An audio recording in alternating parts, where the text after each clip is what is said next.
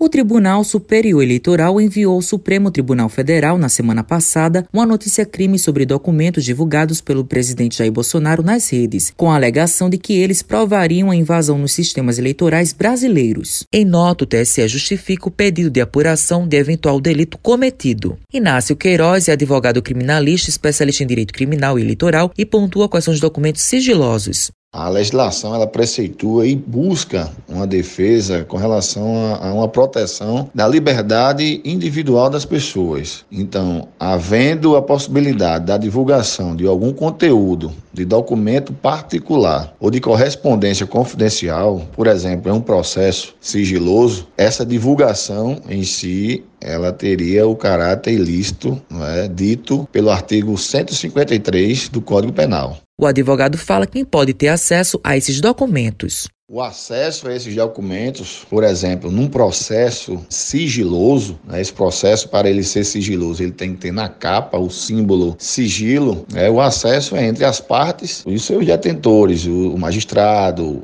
o próprio representante do Ministério Público, os serventuários daquele cartório que, no qual tramita o processo. O especialista fala o que diz a lei de documentos sigilosos de pessoas públicas. No que pertine à divulgação de documentos sigilosos referente a pessoas públicas, o, o parágrafo 1A do artigo 153, ele qualifica esse crime quando há divulgação, claro, sem justa causa. Isso é um ponto importante, essa questão da justa causa, que havendo causa justa, aquelas que não são inseridas em lei, e que seja albergado por algum exclusivo dentro de licitude e há essa permissão. Mas com relação à pessoa pública, o parágrafo 1A do artigo 153, ele dá uma definição com a pena maior. Seria uma pena de 1 a 4 anos para quem divulgasse em justa causa as informações sigilosas ou reservadas, assim definidas em leis, contidas ou não nos sistemas de informações ou banco de dados da administração pública. Matheus Silomar para a Rádio Tabajaro, emissora da EPC, Empresa Paraibana de Comunicação.